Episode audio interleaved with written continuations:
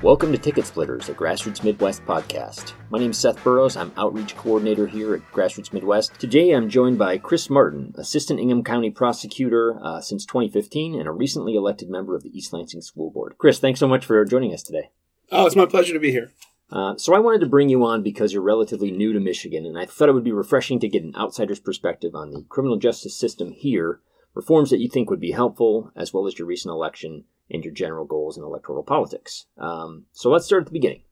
You're originally from Texas, correct? Yeah, from Dallas, Texas. Okay, so what what was your path from Dallas to Lansing? Well, you know, I never knew that I was going to end up in Michigan. I'd never set foot in Michigan before Right. 2015. Um, but when I was growing up, I knew that I wanted to get out of Texas. And so I went to college at the University of Texas at Austin. And then um, when I graduated, I worked on Capitol Hill for a couple years. I moved to Washington, D.C., worked for Lloyd Doggett. He's a Yeah. Democrat from Texas. Blue Dog, Blue? No, he wasn't a Blue Dog. No, he's in the Pelosi. Yeah, he's a liberal. Yeah, he's a he's a great member of Congress. He's been there since 1994. I happened to be there in a kind of a frustrating time for Democrats because Tom DeLay was the majority leader, Right. and so a lot of our priorities weren't being heard or even brought to the floor. I did that for a couple years. I enjoyed it. I enjoyed being in Washington D.C., getting out of Texas, but um, in that process of being in Washington, I started to gain some interest in education policy, and that was when I decided to become a teacher. And then I became a teacher for four years, and I taught in New York City public schools. That's awesome. Yeah, so I just, I started with the Teach for America program, and then continued teaching after that. And then after I had taught for a little while, I went to law school at the University of Virginia, and since then I've been a lawyer. So I started practicing in Virginia, in the Charlottesville, Virginia area Right. for four years, uh, a little bit of criminal defense work and a little bit of just general practice legal work. And my wife was finishing her PhD at the University of Virginia. And when she graduated, she really wanted to get into academia. And she sort of took a flyer applying to Michigan State. And in her field, uh, teacher education, Right. Michigan State's the number one program in the country. And so we really didn't expect to even get a call back from them. Right. And when the interview process started, it started to get real that maybe she was going to be a good fit for Michigan State and that maybe our lives were going to change. And so in 2015, she accepted the job here. And I came along at first a little reluctantly, but as soon as we were on the ground in East Lansing, fell in love with it and so happy to be here. And we're just looking forward to many years in the community. That's awesome. Um, let's let's go back a bit, just because I didn't, I don't think I knew that you taught in New York City. My wife's a teacher here in Lansing, and I actually have a friend from high school who still teaches in New York. So, what was that experience like? It was eye opening. Yeah, I Um, bet. that's hard. I did teach for America at first, and uh, it's a two year commitment. And you really don't come in with the kind of teacher preparation Yeah. that a traditional teacher has. Sure. So you have to improvise a lot and wing it a lot. I had I had a lot of success in my first couple years, but I also had a lot of frustration. Um, I had enough success that I stuck with it for a while Yeah. afterward. Right. And the the thing I remember most was not I don't remember any trauma from teaching, but I remember after a couple years teaching in New York City, I took a job at a school in Virginia. Right. And it was a just socioeconomically a very different school. And when I was in Teach for America, a lot of my colleagues would talk about how they cried every day because of things kids said or things that they witnessed. I never cried. I'm not that kind of a person. But after my first day of teaching at my new school in Charlottesville, Virginia, I realized where I was now and where I was coming from. And that was the first time I ever cried about a school. Um, In a good way. well, you saw that there's a huge number of kids that are systematically denied opportunities. Oh yeah. I mean, that's And- that happens here in Lansing now. Oh, for sure. Yeah, it happens in East Lansing too. Yeah. Um, we have great schools, but we we can do better. And yeah, so that was that was eye opening. You know, obviously it was eye opening being there on the ground for the two years that I was in New York City, but it was even more eye opening when I went to a school that was really operating at a high level. Yeah. Right. Yeah. Yeah, that makes sense. Um, it's a it's a tough game for sure. Back to when you got into Michigan, um, you joined the prosecutor's office in 2015, and since then you've been led by three different prosecutors: in Stuart Dunnings, Gretchen Whitmer, and Carol Siemon, who is currently the prosecutor. Um, can you talk a little bit about your experience working in the office and sort of differences in leadership style between those three? Oh, certainly. Yeah, so when I moved to Michigan, I knew I wanted to apply to a prosecutor's office, and it worked out that there was an opening in the Ingham County office. Just because most of my experience was in courtrooms in Virginia, Right. and believe it or not, it's very different practicing between different states. Right. And so I had experience as a lawyer, but not as a Michigan lawyer. And I thought, well, if I'm in a prosecutor's office, I know I'm going to have to go to court four or five times a week. Right. I'm going to have different kinds of trials and I'll really get some experience in a short period of time. And I was lucky that right when I moved to town, they posted a job. Uh, I accepted the job and I was hired by Stuart Dunnings. Right. Um, Stuart, I didn't have much of a relationship with him because we now know that he was kind of on his way out Right. when I started, but I always found him to be courteous, professional, uh, you know, a good leader in the office. Right. Um, and it's you know it's such a shame about all of his demons that we came to learn about. What I knew about Stuart in the office as a leader of our office, he was perfectly capable, Right. and people worked for him. He surrounded himself with really good people, and a lot of those people are still in our office. So we had we had we had a good team, and then right when Stuart had his legal troubles and he was arrested, he didn't resign right away. Right. And so we had this weird period of flux where, and we just, I, I know the date's like tattooed on my brain. March 14th, Yeah. Stuart gets arrested. And we're just, everybody in the office is just like, what the So heck? he's still is-" he's still in the office. He's working. well, no, they locked At- him out. Oh, they did. They, Okay. they, they, um, I think that they, uh, disabled his key card Oh, that he swipes into the door. But he, he's an elected official. You know, you can't, you can't fire him. yeah. you know you can you can indict him and do do whatever you want but like he was just he was still our boss even though he wasn't communicating with anybody in the office he was basically locked out of the office Yeah. and we had this period probably four or five months without any prosecutor in a leadership role now fortunately we had that team that stuart had surrounded himself with Right. we had a second in command in the office who was very good and now works in the whitmer administration Sure. her name was uh, Lisa McCormick. She was a great administrator of the office and uh, was able to keep the operations running. And a lot of lawyers that took the responsibilities of the office and prosecution really seriously. And so those folks really stepped up during that time. Yeah. And that was kind of when I came of age in the office. It was in that weird period when we didn't have a boss.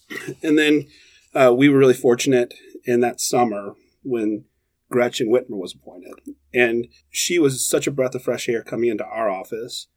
She was, you know, we didn't know what to expect Right. because we didn't, we knew that she had political ambitions and we knew that she was a well respected state legislator, but she didn't have much of a record in court. Right. Um, and she got involved right away and she really took inventory of what was working in the office and what wasn't working in the office and set some achievable goals during her time there Yeah.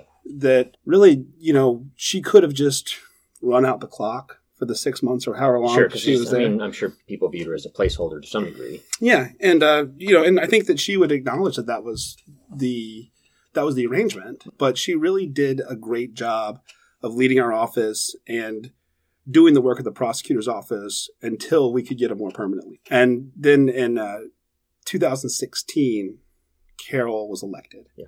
And Carol Siemon is our current boss. Carol is is wonderful to work for.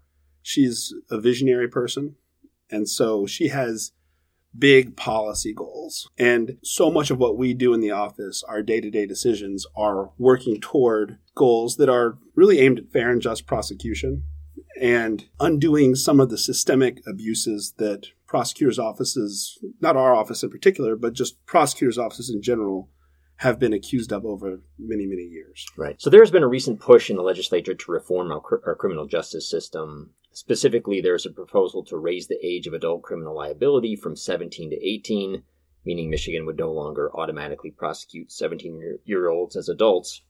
And then there's another bill that would require uh, a secure conviction prior to taking ownership of private property through the use of civil asset forfeiture. Um, so just a couple examples of things that are, are in the pike for the legislature. So, kind of want your thoughts on those, and then some other opportunities where you think there should be reforms in Michigan.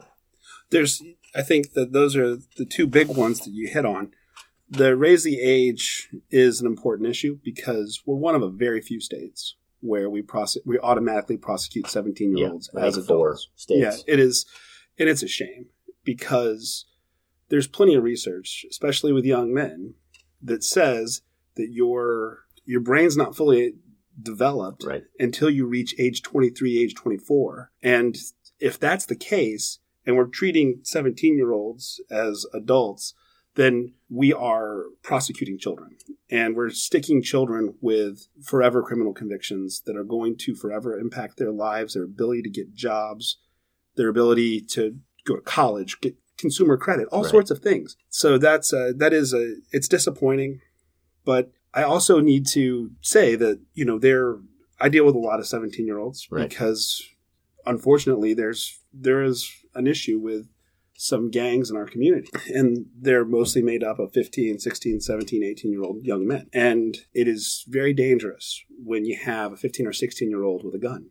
Sure. because they don't have that risk analysis that a more mature person has. And they don't obviously they usually don't have training with weapons. And so there is a balance we have to strike. I think that i would support raising the age to 18 Yeah. but i believe that just about every state and the and federal law allows certain convictions to be allows certain juveniles to be tried as adults for certain crimes Yeah. and so we need to raise the age. We need to have a thoughtful policy discussion about it. But I absolutely agree with raising the age for nonviolent offenses, offenses that don't involve uh, sexual misconduct, Right. those kinds of things. There's a couple other issues. You mentioned civil forfeiture. Yeah. And that's when when police take possession of property, usually cash or cars, in a, in a prosecution for drugs Right. is often the case. And they say, well, this cash must have been gained because somebody was selling drugs, and then they just forfeit it to the police department. Right. And uh, I would, I think that's abusive. I think it leads to terrible incentives for people who are doing hard work on the streets as Yeah. police officers. And so I would, I, I support every reform we've made to date in our civil asset forfeiture jurisprudence, and I think that we can do more. I think that it should, we shouldn't forfeit it until there's a conviction, and I think we need to greatly limit the category of things that are forfeited and there needs to be a nexus between we can prove beyond a reasonable doubt that this asset was only obtained because of illegal contact, conduct. I think that's the way we have to approach it because if we're just stealing from people to, you know, balance a budget for a police department or a community, I, I think that that's it's abusive and it's wrong. I was working for a politician who was based out of Washington State, and this is when there were earmarks in Washington still, right? Um, so every year, I, I would there was a task force, a drug task force that would um, apply for funds, and they, you know they would say they would you know put a proposal in front of us, and usually it was really good, and we had a good re- relationship with those folks, and I met with them a bunch of times and went in and watched their operation, like an undercover video of what they were doing. And it was really cool to see. And they needed a lot of expensive equipment to do what they did. And they, you know, where they were relying on getting a federal grant of $250,000 every year to keep their operation running. Mhm. And then earmarks are gone. So then what do you do? You, you have $250,000 that's not going to come into your budget. So how many people are you going to have to, to lay off and cut? Or, and they, and they didn't do this, but as an example, Yeah, yeah. you have to find ways to get that revenue so you can keep your operation up and running.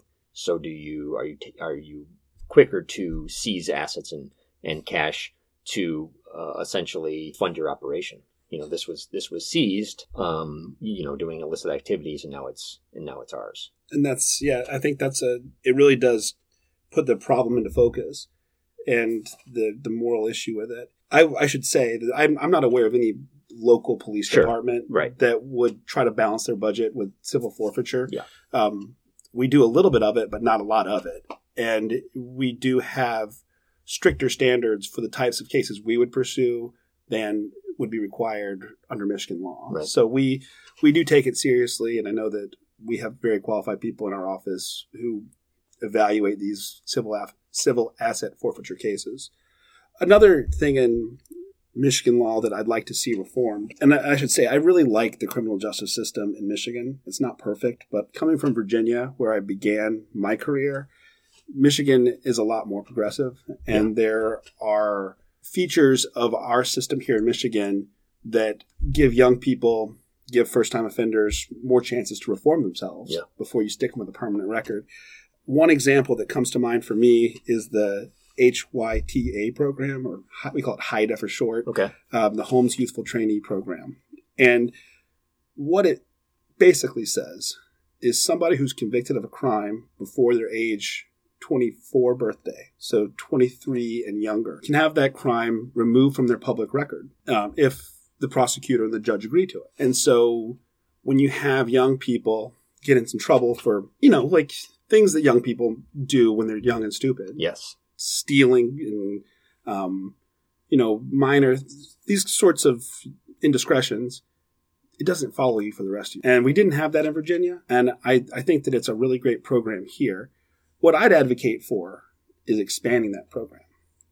Uh, not to say that just anybody can take advantage of it at any time but if you get to be what happens if you're age 24 and you have your first criminal offense? Shouldn't you get a bite at the apple too? The kid who's two days younger than you who hasn't yet Yeah. turned 24 Just got lucky, it. right? Yeah, and so I would I would support something, uh, some sort of legislation where you get one deferral of a criminal case if it fits into certain categories. Yeah. Obviously, we're not talking about violent stuff. We're not talking about sex. We're talking about indiscretions. We're talking about people who make terrible decisions about money and things like that Right. um, that crosses into the criminal realm. Let's give people a chance to reform themselves. Let's give restorative justice options, and it shouldn't follow you forever. So I want to transition a little bit into you personally and your recent uh, election to the East Lansing, Lansing School Board. I understand that was your first kind of foray into politics. I, I, yes, I ran for the student body president of my law school class. You did. Yeah, I won that election. That was that was my first Two for two, then. Yeah, two for two. Nice. But yeah, so this is my first time to be on a real ballot that's not in a law school cafeteria. Uh, before we get into the, the general mechanics of your race, what was the what was the spark that sort of led you to want to run, especially being new to the area? Well, yeah, I love politics, and I always have. So I knew that I was interested in getting involved in local politics Yeah. from the time I moved to Washington D.C. I always knew I wanted to do it. the The question's always where do I fit in? You know, what Yeah. does my background? Where can I have an impact in the community? And just my background as a teacher, my background as an attorney, I realized that you know I could do great work on the school board. I also have four year old who will start in the East Lansing Public Schools this August. And my wife and I are both very serious about education, and we want him to have the educational opportunities that we had. And so the East Lansing School Board became a no brainer. I did some volunteer work when we had our 2017 bond election Okay. where knocked on some doors, got to talking about the schools, started to get a sense of like the issues that were important to people. Right. And I also got to realize the impact that these new school buildings were going to have on the learners in the community. And that was enough to get me excited to, to see the project through. And I'm happy to say that we're going to open the first of those two new schools this August. So, August 2019, we'll open two new elementary schools. And then this summer, we're going to knock down two more elementary schools and start rebuilding. In the next three years, you'll see five new East Lansing elementary schools that the voters approved in 2017. And I, that's just an amazing turnaround from the time the That's- voters say, we want this, to having these new schools Ready built and operational and delivering such a better experience to our community.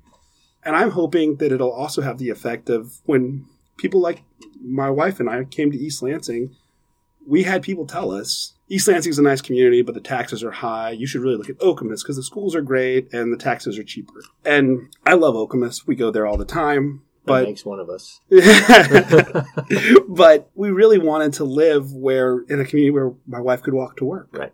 Where It's a real city. yeah, it's a great It's, it's, a, a, community. yeah, it's a great community. And when we bought our house, one of the selling points was that there was a school, an elementary school, just a couple blocks down the road. Now it was in terrible shape, Right. And it would have been it, we we love living in East Lansing, but it would have been an absolute no brainer if there was a big beautiful new school building there Yeah. that we could send our kids to on day one. And that's going to be the reality for us now, and for anybody else who visits our community into the future. Outside of the uh, law school election, what, um, you know, ru- ru- running for school board in, in East Lansing isn't super small. What's a general typical day for you on the campaign trail when you were running? Like you, you're, you're married, you have a son, Yes. you have a full time job. Yes. Um, you're right. People in East Lansing take education very seriously because it's an extremely well educated community. Yeah. The university has an outsized impact on the lives of the people there. So when I filed to run, I decided that I was going to have to burn the candle at both ends, Yeah, like you suggest. absolutely. But I also made a decision that I was going to sprint as hard as I could, but I wouldn't start until August 15th. Basically, I wanted to give people the summer to not think about the election and Yeah. give myself that time. Sure. So I rested up last summer and then I really did. I hit the ground running. I tried to knock on as many doors as I could. I believe I knocked on 2,000 doors. Yeah, that's great. And um, that was the estimate that I came up with. But it, all you need to know is that every Saturday and Sunday, even when there were good football games on, I was out knocking on doors. Right. And on a weeknight after work, if the sun was still out and it was a nice day, I would do it then too. I knocked in every community in every neighborhood in our community, and I participated in all the things that um, that a candidate would be expected to participate Yeah. in. Community events, the forums for the elected officials. The thing I didn't think about when I started that I think made a difference in the campaign was trying to get into more into some digital media. And I hadn't thought about that because I had never run for anything. And you talk to old timers in the community and they'll say, well, you got to send out X number of mailers. Mail pieces, yeah. Yeah, you got to you got to raise money to send out your mailers. And so this became a big deal to me. It's like, oh, I have to raise enough money to send two batches of mailers at different times in the electoral calendar. And so I did. And I was like, yeah, I raised the money. I got the mailers out. And they're good mailers. Yeah, right. you know, they were great mailers. But but that doesn't reach the types of voters you're trying to get in East Lansing. And I was fortunate to have some money left over. And I started started talking to a friend of mine who helped me get into some digital sources. And that I think that made a difference because in the two and three weeks before the election, when I was knocking on doors, people recognized my face. And Right. that was the difference between the earlier phases of the campaign and then we got closer to election day. And I'd see people at church or I'd see people at the grocery store. They know who I was. They say, Oh, I saw your ad on the Lansing State Journal. Yeah. You know? And so that was that was good for me. I also spent more money than I expected I would on graphic design. The funny thing about it was that I had sort of a, a symbol that was identifiable. It was uh my name just written inside of a pencil, Right. but it was a really identifiable symbol. And I think that that graphic design helped me distinguish myself and separate myself from a really crowded field of candidates. You had a brand. Yeah, exactly. And so, and that was another thing that if you had asked me in July or August when I got started, Right. you know, what do we need to do? I would, graphic design would be the last thing on my list. Running for office and governing is obviously two very different things. That's correct. Yes. Um, now that you're working with your colleagues on the board, um, and you have all these new schools that are being built and are, and on their way to being operational, what are your goals for the remainder of your term? Well, I think that that's a big piece is sort of the nuts and bolts of making sure that our new facilities are coming in, you know, on time, Right. on budget. Those are that's that's what government is. Yeah. And so, and I think that when we talk about policy and we get lofty ideas, which we need to have, sometimes we forget that government really is about managing the day to day. And so that's an important piece. When I think about my longer term goals for the school district, there's two things that stand out to me. Okay. And the first is that I think we need to really, as a district, make a commitment to academic rigor and academic excellence. I've talked to so many parents in our community, and they say things like, well, East Lansing, say, they, they believe their kid is a really high achieving kid. Yeah.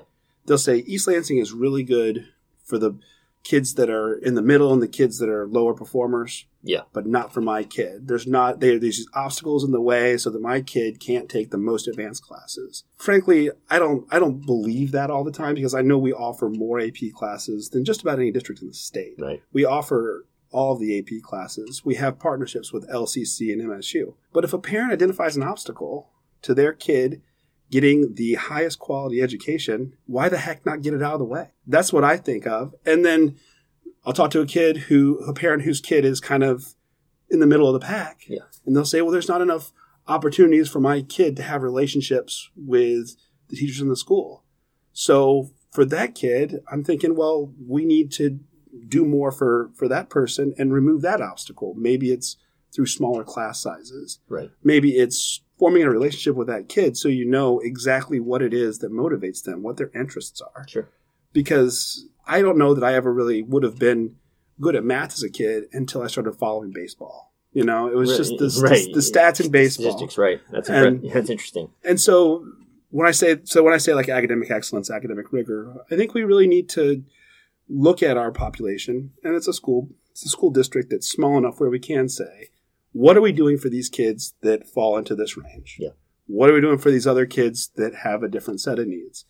And have targeted approaches to make sure that when we talk to those parents in the future, they're not talking about obstacles, but they're talking about the new opportunities we've created.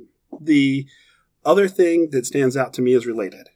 And um, and it's something that unfortunately I've encountered for as long as I've been involved with education, which is going on 20 years now. Which is, and if we count actually going to school, then um, my whole life. Your whole life. right? yeah, but um, there's a, there's a there's a gap. There's a an achievement gap or an opportunity gap, whatever you want to call it.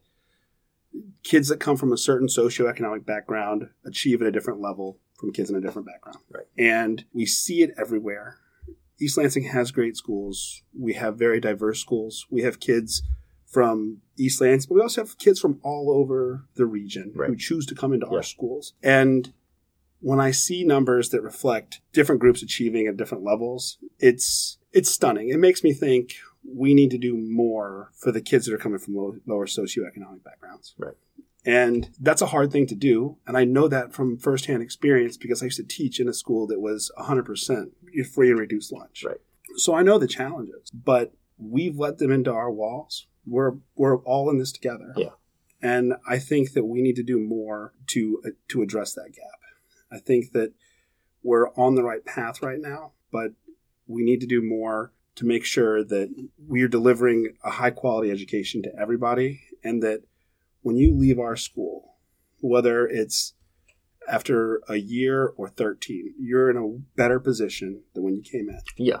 I mean, I you know I hear my wife talk about this issue all the time. Yeah. So, and and a lot of it is kids that come from low income families are getting far and away less academic support at home because their parents are working longer for less money and are there's less attention, frankly, priority to put on this other thing. Um, and the expectation is I'm putting food on the table. You're you are educating my kid. There's a gap there too. Um, Certainly. And that's and it's not there's not an easy fix in lots of places. Yeah, and so to that end, I think that the most important thing we can do as a school is create an environment where people want to be.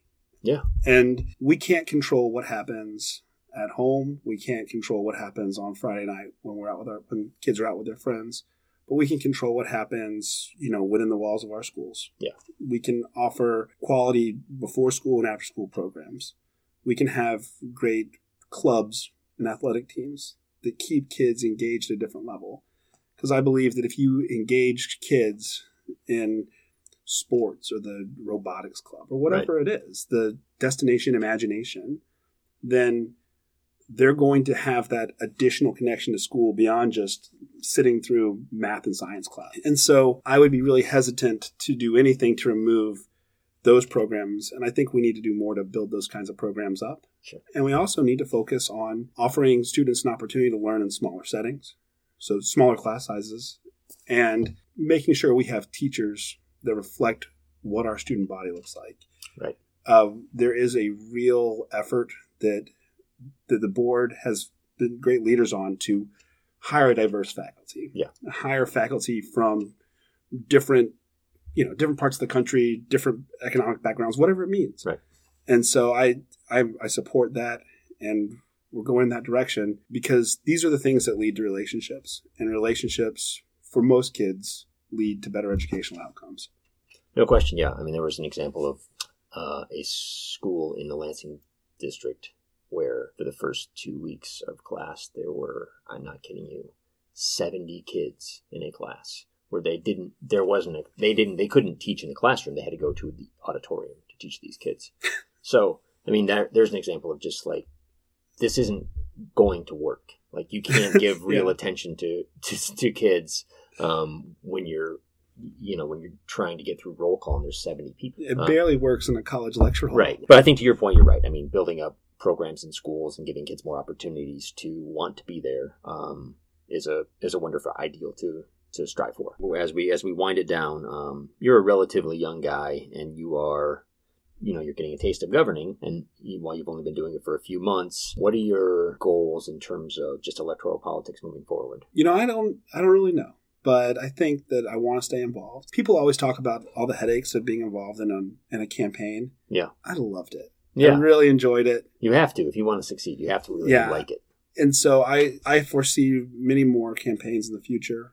I'm really happy on the school board. I think I'll do that for a while. Yeah. But if uh yeah, if there are other opportunities, I would certainly look into them. I think that in the area that I live in, in East Lansing, we have great leadership. Yeah. There's a really strong group in the city government and all of our county officials and our uh, statewide elected officials. I I like them all a lot. Yeah. I, I there's I don't know that there's a single person in the group that I would say I I disagree with them or they would be better off doing something else. Sure. So I'm happy with the people that are in, power right now, and if there was opportunities to serve down the road, I think that I would I would pursue them. Final question. Who do you see going farther in the NCAA tournament, Michigan or Michigan State? Whoa, yeah, I'm a Michigan State fan. Uh, we and I know that I know that that's gonna that's tough for you because you support the guys in maize and blue. All But the way. yeah, but the real question is going to be, I think there's a scenario where Virginia could play Michigan State, and they've already and so In the because I yeah because I went to Virginia and my mm-hmm. wife has all of her degrees from Virginia, Right. so I think I'll cheer for Michigan State. I don't know who who she'll cheer for. You would cheer cheer for Michigan State in in the championship over Absolutely, Virginia. Okay. yeah. I Spoken like a true politician. in East Lansing. well, that's one of the things we love about living in East Lansing is the connection to the university. When we were at Virginia, this was in the very early days of the Tony Bennett era. yeah.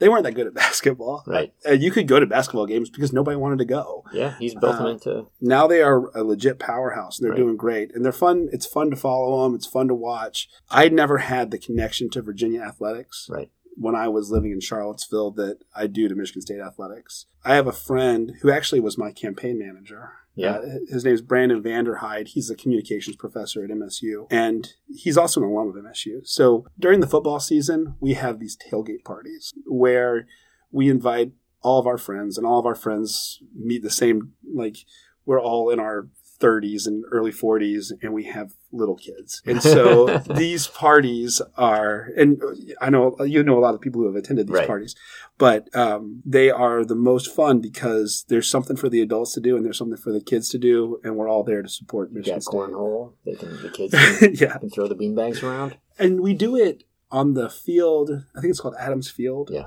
where the band warms up. That's the highlight for a lot of the younger kids. Right. Is watching the band warm up, play the Star Spangled Banner, play the Michigan State fight song. They love it, and then the band will line up in a formation, and they'll march over the bridge To the eventually into the stadium. And so it's this whole production where we watch the kids watch the band warm up, then we run to the bridge and watch this little mini parade into the stadium.